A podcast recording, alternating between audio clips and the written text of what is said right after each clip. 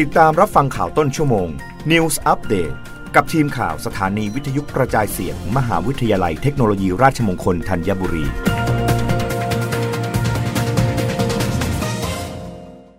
รับฟังข่าวต้นชั่วโมงโดยทีมข่าววิทยุราชมงคลธัญบุรีค่ะผู้อำนวยการท่าอากาศยานภูเก็ต เผยเตรียมรับ 8 สายการบินจากจีนเซี่ยงไฮ้หนานกิง เฉิงตู วันนี้นำร่องก่อน 3 สายการบิน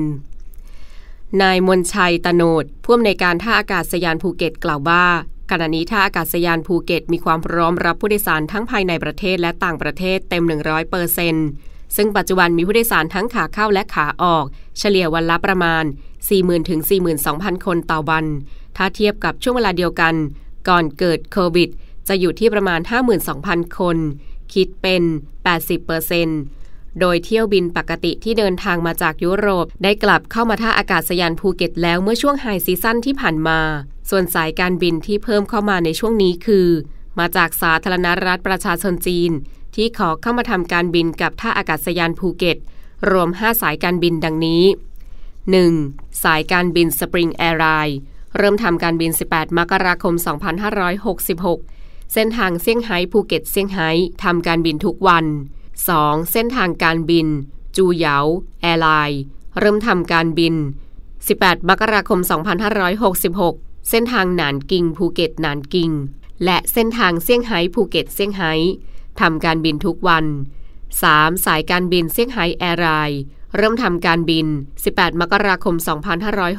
2566 เส้นทางเซี่ยงไฮ้ภูเก็ตเซี่ยงไฮ้ทำการบินในวันจันทร์ พุธ ศุกร์และวันอาทิตย์ 4 สายการบินไชน่าอีสเทิร์นแอร์ไลน์เริ่มทำการบิน 19 มกราคม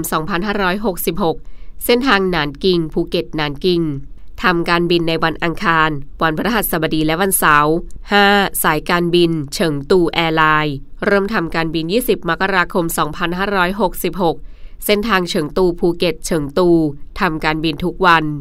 ทั้งนี้ท่าอากาศยานภูเก็ตจะจัดกิจกรรม ต้อนรับนักท่องเที่ยวเที่ยวบินแรกของสายการบิน จากสาธารณรัฐประชาชนจีน ที่เข้ามาเป็นการแจกของที่ระลึกกระเป๋ากันน้ำให้กับผู้โดยสาร และลูกเรือของสายการบินที่ทำการบินเข้ามา